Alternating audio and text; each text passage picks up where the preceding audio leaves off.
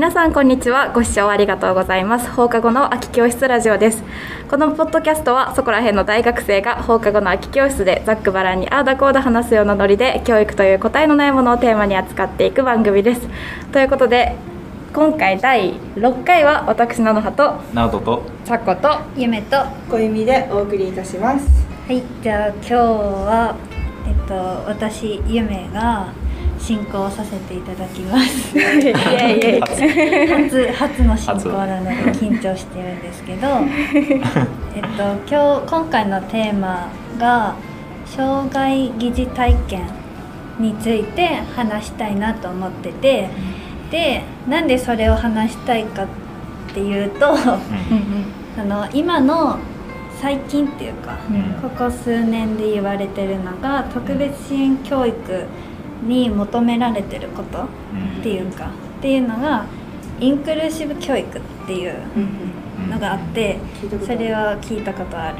ある。うん。あるあるある。でそれのその文部科学省が出してる、うん。その定義みたいなのがあって、なんかそれがそのインクルーシブ教育とは人間の多様性の尊重の強化障害者が精神的及び身体的な能力等を可能な最大限度まで発達させ自由な社会に効果的に参加することを可能とするとの目的のもと障害のある者と障害のない者が共に学ぶ仕組みであり障害のある者が教育制度一般から排除されないこと自己の生活地域において初等中等教育の機会が与えられること個人に必要な合理的配慮が提供される等が必要とされている。っていうのが、まあ、インクルーシブ教育の、ほまあ、定義難しい。難しい。っていうのがあって長い。まとめると、はい。障害のない。人と障害のある人ってい。うのを分けるんじゃなくって、うん障害のある人と障害のない。人が一緒に暮らす、うん共存してい。く境界線をなくすみたい。そうそうそうな感じだねそのために支援が必要な人に対してはその人が暮らしやすい。ように配慮するなるほどってい。うのが今のその社会に求められてるっていうか教育のやり方、が話題話題っていうかずっとここ数最近年言われてるんだけど、じゃあそのインクルーシブ教育をもとにうん。小学校今公立の小学校で、その障害理解の取り組みの一つとしてうん疑似体験っていうのがうん。あるよね。私もやった記憶がある。私もやって、その聴覚とかうん視覚うん障害がある人の疑似体験をやったりとか、うんあとは車椅子に乗ったりとかうんやってたりしたんだけど、じゃあそれはあえて障害の体験をするってことは、うん。あえて分けてる障害者と障害じゃない人っていうのを分けてる分けちゃってるんじゃないかなって。なるほどね。理解しようとそうこうなんか着目してやってることこそがもっとそれを際立たせてしまってるみたいな。逆効果なんじゃないそうそう。かみたいなね実際に私も小学生の時やった時にうん。障害がある人をうん。が困ってたらなんか助けてあげなきゃってういう感想を書いたりとか思ったりとか確かにしてたん。だけど、うん。それってそのやっぱ障害者っていうのを分けて見ちゃってるから、うん。こう上から目線になってる、うん。その考え方自体がそのインクルーシブじゃないん。じゃないかうわなるほどね難しいなるほどね深いっていうのを最近ずっと考えてて、うん。これをちょっとみん。なにいろんな考えをうん。言ってほしいっていうかいろいろ考えを深めていきたいなとそう思ってねいろんな視点から。そうそうそう。じゃあゆめちゃんとさっこちゃんは特別支援のコそうそう。ースにいてはい。私菜の葉と直人と小恵美は普通の小学校コースからの視点ではい。考えていきますか。はい。むむお願いします。むずい。ちくしょむずい。じゃあまずうん小学校コースのうん。その3人に、まあ、この私が言った話を聞いて、どういう考えかなっていうので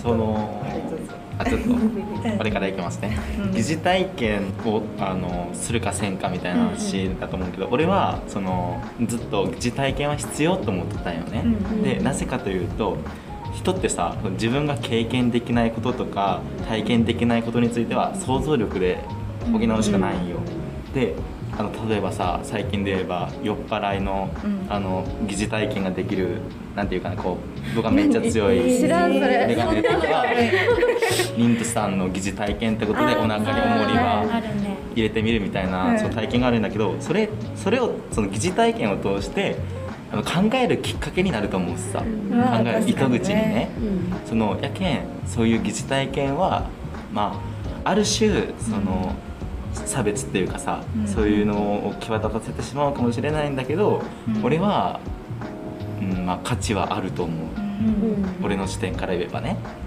私もずっとそう思ってたんだけどこの話をゆめちゃんから最初に聞いた時にあ確かになとも思って思い返してみたら私がやったその障害の疑似体験っていうのは小学生の頃、まあ、こうちょっと知的障害というか身体障害なのかな？ちょっと指先を器用に扱えない子っていうのが学校におってでその子がいない時にその特別支援の先生がこうみんなに軍手を3枚ずつ配ってうん。手に3枚こう重ねてつけてで折り紙を折るっていうことをしたのね。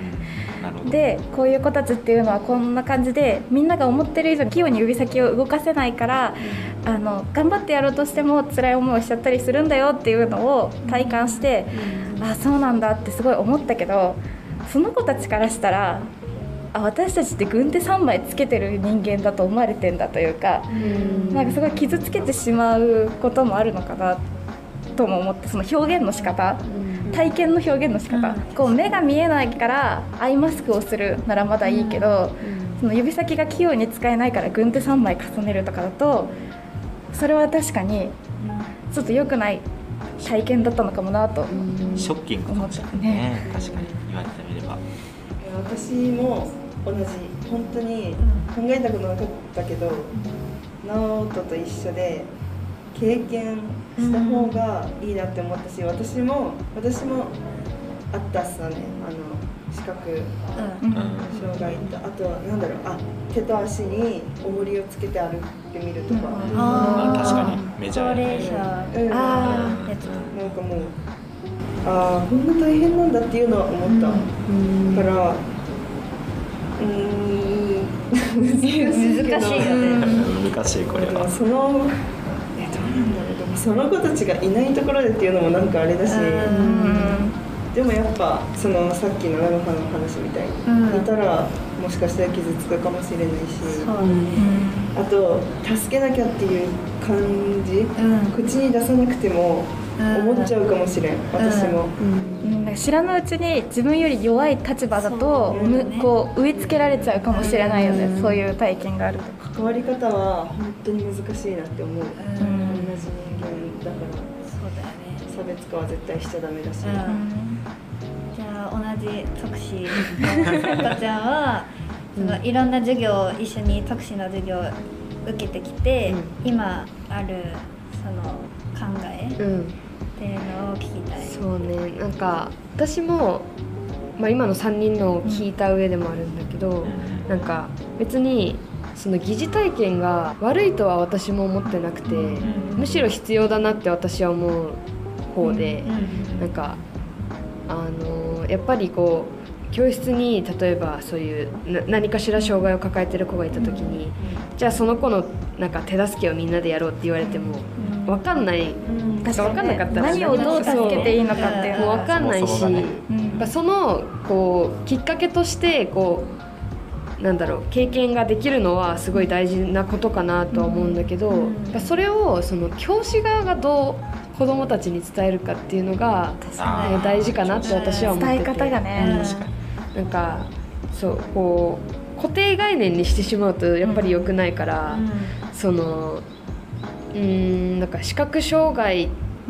例えば視覚障害で言っても、その完全に見えない子もいれば少しは見える子もいたりとか、まあ、少し見えるって言ってもこう光が見える子だったり、なんかそのかすかな明るさしか分かんないぐらいのレベルの子もいたりっていうのがあるから。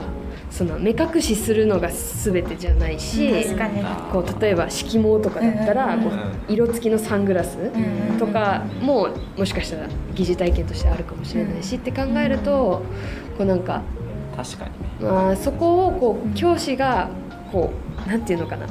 固定しなければいいのかなって私は思ってて。伝え方でね、うん。こう一人一人が違うっていうのをちゃんと分かった上で。でそのさっきインクルーシブ教育っていうのがあったと思うんだけど、なんかそのなんていうのかな。視覚障害だからこういうこう接し方をするとかじゃなくて、その子に対してみんながどう接するかっていうのを考えるのがインクルーシブ教育だと思って確かに。なんか視覚障害イコール目が見えないだから例えば机の上のここに物があるっていうのを説明してあげるとかじゃなくて、あの子は視覚障害でひでも光は見えるから、ちょっと机を明るくしてあげようとか。なんかそのなんか障害っていうより、うん。その人うんで見ていくことが大事かなと思うから。確かに。しかも同じ例えば障害を似たような障害を持ってたとしても、うん。その子の性格によってうん。どう支援されたいかっていうのも変わってくるだろうし、障害でくくってこう対応の仕方を学んでいくのは絶対間違っている。よね。うん。1対1対応じゃないけどね、うん。うん。私やっぱ実際にこう障害持ってる方とか、こう YouTube とかでこう大人の方とかも見たりするんだけど、やっぱこう障害者っていうくくりを見ても、うん。やっぱその自分の障害をすごくこう肯定的に捉えてる人もいれば、すごい否定的に捉えてる人もいて、なんかもう本当にもういっそこう笑っていいですよっていう風にうん。オープンにしてる人もいれば、あのなるべくこう感じられたくないとか、隠したい隠したいってそう思ってる人もいるから。確かにそういう人はこうすごい公に助けられるのはもしかしたら嫌に感じてしまうかもしれないし、本当、難しいうん、だからなんかその疑似体験をこうやるやらないっていうより、なんていうのかな。そのやり方？うんやり方だね、と伝え方だようね、ん。かなって私はうん。確かに。思います。本当にいいきっかけには絶対にうん。なるけど、一歩間違ったらっていう、そうね。話だよね。しちょっとその小学校のことを時のことを思い出すと、なんか疑似体験をやったとやってる時っていうのはなんかうわ見えないとか聞こえにくいとか、そのそれだけしか思ってなくて、じゃあこうした方がいいよねとかがあまりなかったんだよね、うん。だから多分感想を書く時も、うん。なんか耳が聞こえなんか聞こえにくくてすごくなんかこうくれきつかったとか、うん。そういう感想しか怖かったそう。そううんしか出ないと、うん。それがやっぱその固定概念じゃないけど、うん。になっちゃってじゃあ全てのその聴覚障害がある人が、もう完全に聞こえないかって言ったら違うし、うん。みたいなのがそれ難しいから、あえて私は疑似体験じゃなくても、うん。例えばその YouTube を見たりとか、うん。実際にその聴覚障害とか、身体障害のある人のこの YouTube を見てこういう生活こういうところに困ってるんだとかのをなるほどね。見た方がこう確かに。日常生活にこう結構近いしその人たちの気持ちも分かるし、どう助けたらいいのかなっていうのもより分かりやすい、もあるし、なんかこう友達とかに実際いた時に、なんていうのうん。支援するすればいいかとかその子がどういうことを求めてるのかっていうのを、こう分か理解するっていうのがこう自然とできるんじゃないかなって思って、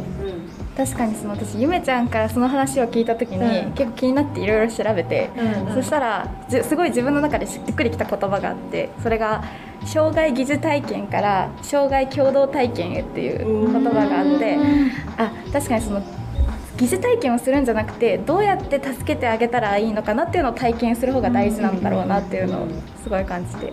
私も YouTube 見たことがあって、うん。あのこう携帯動かしたら360度あー VR の。そうそうそうそう。それでうん。学校生活を見てみようみたいな感じで、うん。朝の登校から授業の時間までみたいなのがあ VR すごいね、うん。そういう場面でも役立つ。そうそうでそれでうん。車の音が人より大きく聞こえるとかすっごい眩しく見える、うん。それでパニックになっちゃってとか、うん。そういうのを見れてえここもなんだここもなんだみたいなのが、そういうのを体験できたからちょっと YouTube で調べるだけでも、すごいね。って思って。VR 革新的。ね革新的。すごいよね、最近ほんとなんかちょっと調べるだけですぐいっぱい出てくるから、うんうんそれは確かに教育に取り入れる価値は全然あると思う、それ見せるだけで違うよね、うん。多分全然違うと思う。でこう体験がメインじゃなくてじゃあどう助けていくかなまでをちゃんと1時間に組み込みたいよね。できるのはその VR だよね、うん。その組み込める、考える時間も作れるのはその映像を見せる、っていうのが一番だしなんかやっぱでもその子がいない時っていうのがすごい気になった、ねあその実際にこう障害がある子が、例えば通級とかでうんいない時に、こうその子を抜かしたその障害のない子たちだけに見せる。っていうのは、なんーか確かにな。その子だけ同じ時間が、うん。を受けてない。ってなると、なんかその子対みんなになっちゃう感じが、全然インクルーシブじゃないよね、うん。結構 線引きしちゃってるようん。ねっていうのがすごい気になる。えーでもどうなんだ？例えばその中にその子と一緒に学んでいくことはやっぱり難しいのかな、うん。その子の性格にすごいよると思うんだけど、うん。しかも学年が下とかだったら確かに、なんかそれを突きつけられるって思うかもしれないし、うん。確かに。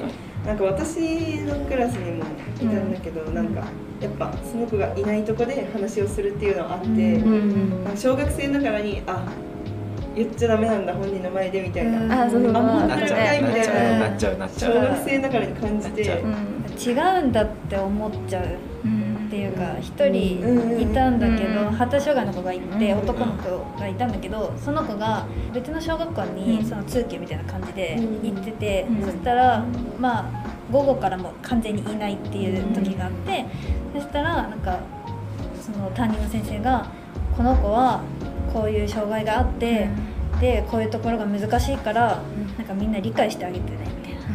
そういう感じで言われるとえ私とその友達は違う人なの？みたいな。確かにね、っていう感じで思っちゃってなんでその子にだけなんかこうこの子は違うから、この子は障害があるから、うんこうしなきゃいけないっていうのを言われなきゃいけないのかなっていうのは、なんか幼なじみ時にすごい思って、偏見を植え付けてる感じがするよね、うん。確かに。なんか違う人みたいな。うんそもそも一人一人みんな違うんだけど、うんその子と私たちは違うみたいになってるね、うんその子と私たちじゃなくて、うん。うん。その障害がない子も一人一うん人なんか私はここサポートしてほしいですみたいな。言える環境があればいいかも。でも確かにね。自分の悪いところを言うことになるからそれちょっとあんまり良くないかな。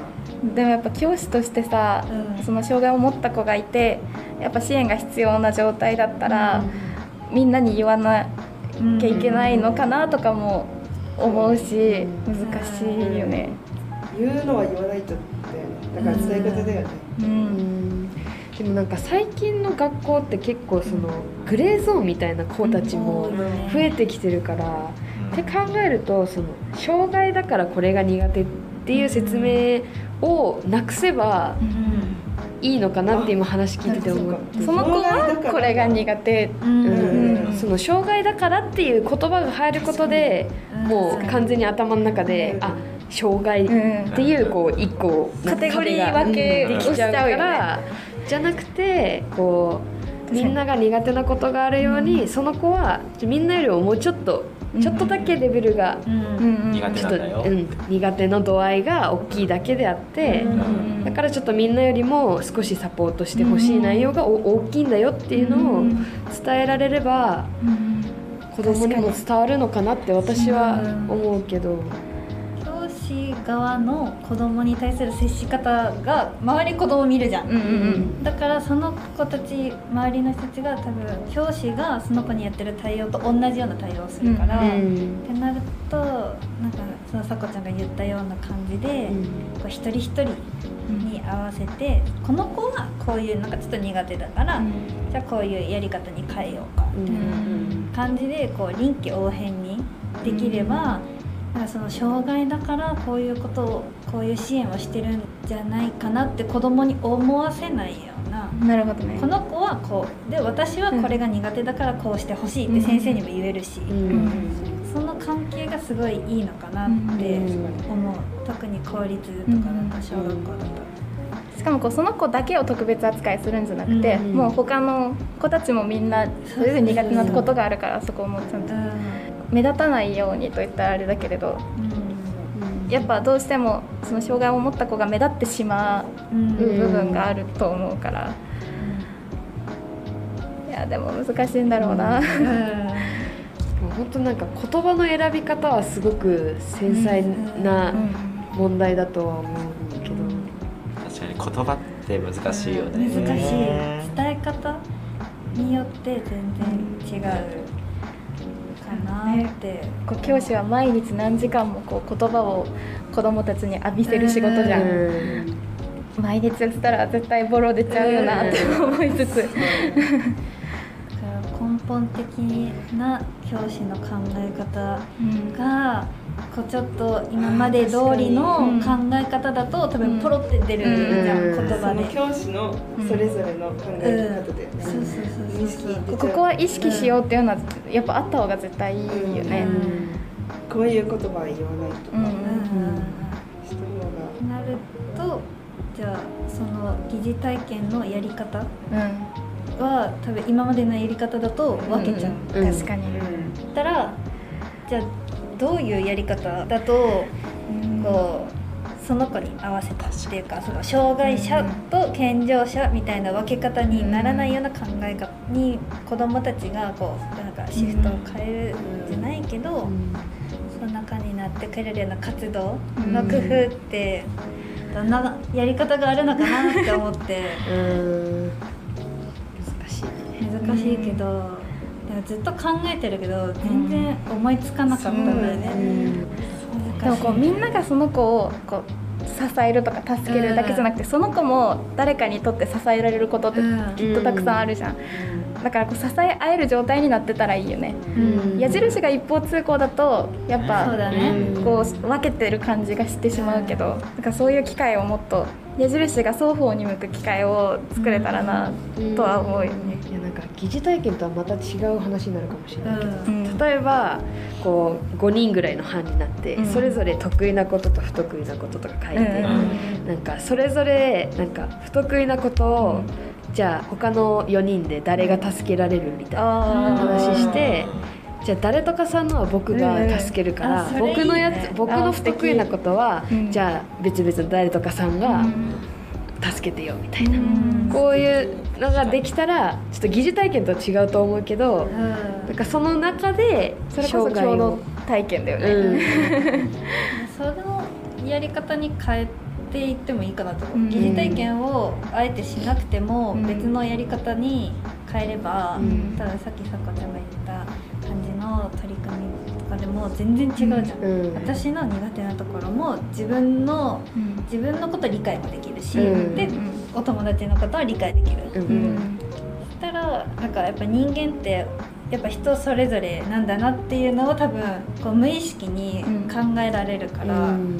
こう違いもこう受け入れられるのかなって思うね。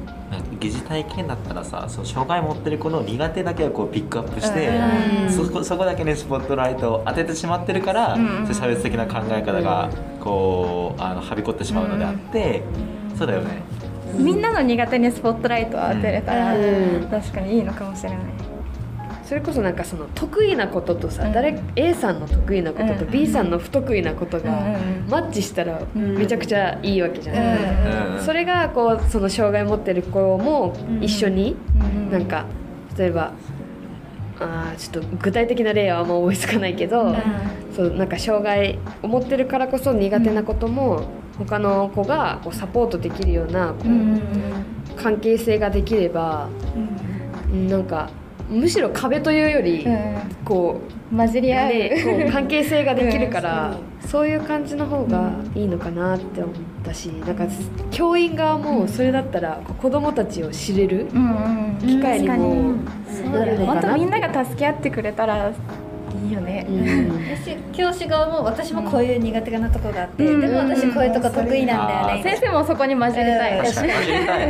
たらなんかこう教師対子供じゃなくて、もう同じ、人として、うみんなでこうお互いを支え合うみたいな感じだと、こうクラスの経営学級経営にも多分めちゃくちゃいい効果になるのかなって、なんか私好きな学級経営の表現があって、うん。ブロック型学級経営とパズル型学級経営って聞いたことある。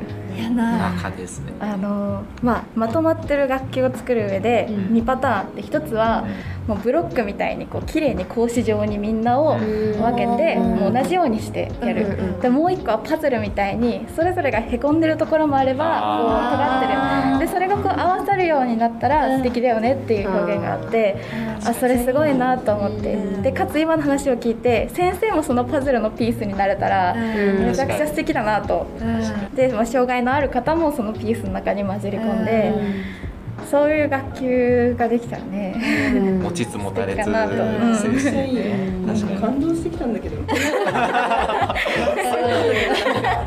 そういう考えがこう社会の、まうんが持てばなんかそのなんていうのこう障害者っていうこうくくりっていうか、っていうのがなくなるんじゃないかなってすっごい思う。うん。確かにねみんな苦手なとこあるもんね、うん。絶対やる。うん。なる。私鉄棒苦手関係ない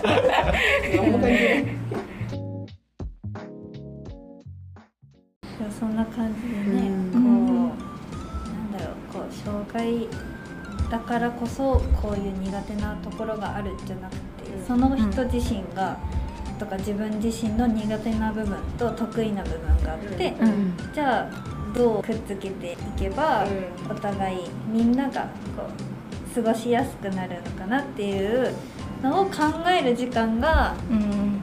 必要なのかなっていう今のそのインクルーシブ教育に沿ったあった今の時代に合った障害理解じゃないけど、うんうんだのやり方として、まあ、あるのかなって、うん。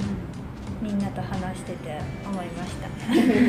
いや本当にそう。うこの何十分かでちょっと考え方が変わる、ん、うん、変わった。いや本当にさ変わった。さこちゃんがすごいんだけど。いやいやいやいやいやいや。言葉の説得力が。うん。うんすごい。話が上手で。いやいや。でも言葉選ぶってうん。すごい大事だなっていうのはすごい思ってて、なんか一個間違えるだけでも全然変わるし、そうだよね。でも一個成功すればすごい響く言葉になると思うから、受け取り手の感受性にもよる、うん。言葉ね。これって何の授業に配分されるんだろえー、総合とかじゃなかった？う総合か。ああその疑似体験、うん。総合じゃなかった？でもこういうのを考える機会をさうん。授業1時間分ぐらいは取取らないといけないじゃん、うん。取らないと理解できないじゃんそん。なすぐには、でも中途半端に終わることが一番危ないと思うから、ちゃんと学んだ方がいいやん、全員が、学校でばらつきが出てもね意味がないからちゃんとこうカリキュラムとしてうん。入っててほしいなとはあと教師の技量もね。本当。に教師の年代とかにも確かにね。違うよね。授業の名前をみんなを理解しようみたいな。そういうのでいいよね。それでこういつの間にかその障害のある子どもたちの特性も知れて、うん。みたいな感じで一つに絞るんじゃなくて、うんこの人こう人と喋る活動とかをやっていく中で、それぞれがその活動を通してうん。学んでいくっていうやり方が一番なんかみんなに優しいうん。そうやり方なのかなって。楽しいしね実際やってみたら多分。しかもね自分の苦手なこと得意なことを知れるのもかつ私にも助けられる人がいるんだって知れることもすっごく嬉しいことだと思う。うん。こ子供たちってピュアだから、うんやっぱ自分が人を助けられる。で自分の苦手なことも人が助けてくれると思ったら、多分そのコンプレックスも多分あそれでいいんだって思えるから、そしたらなんかなんだ自分、まあ、自己肯定感うんがこう上がるんじゃないかな。確かに苦手な部分があるからこそ自分とこう合う人を見つけられるというか、うん。そして支え合っていけたら本当にそれが一番いいしね。めっちゃ勉強になるわ。まあかといってでも難しいんだろうなとは思う。実際教団にだったら。すぐにこう凝り固まった型みたいなのが多分絶対あるからそれが日本のこう教育のあんまり良くないところでもあるのかなって私は思ってるんだけど前例に従う感じうん。うん。こう伝統をねうん。大事にするじゃん、当たり前を疑わない感じね。前からずっとやってきたことは変えないみうん時代は変わってるのにね。何にでも言えるよねこれ。うん。まあでこう障害者のそういった教育っていうのもうんこれからまたどんどん変わっていくかもしれないしね。私やっぱ、ま、昔昔ってか私たちの頃は、その子自身に障害こういう障害があるっていうのは多分言ってないことが多かったんだよね、多分その子自身はこういう障害があるっていうのが分かんなくて自分はなんでできないんだろうみたいな感じですごい悩んじゃって、なんで自分だけできないんだみたいなでこうどんどんどんどん自分の存在価値がないんじゃないかっていう感じで思っててその二次障害とかうつになったりとかするのをなんかこうちょっと近くで見たことがまああるからなんかそれも伝え方よね。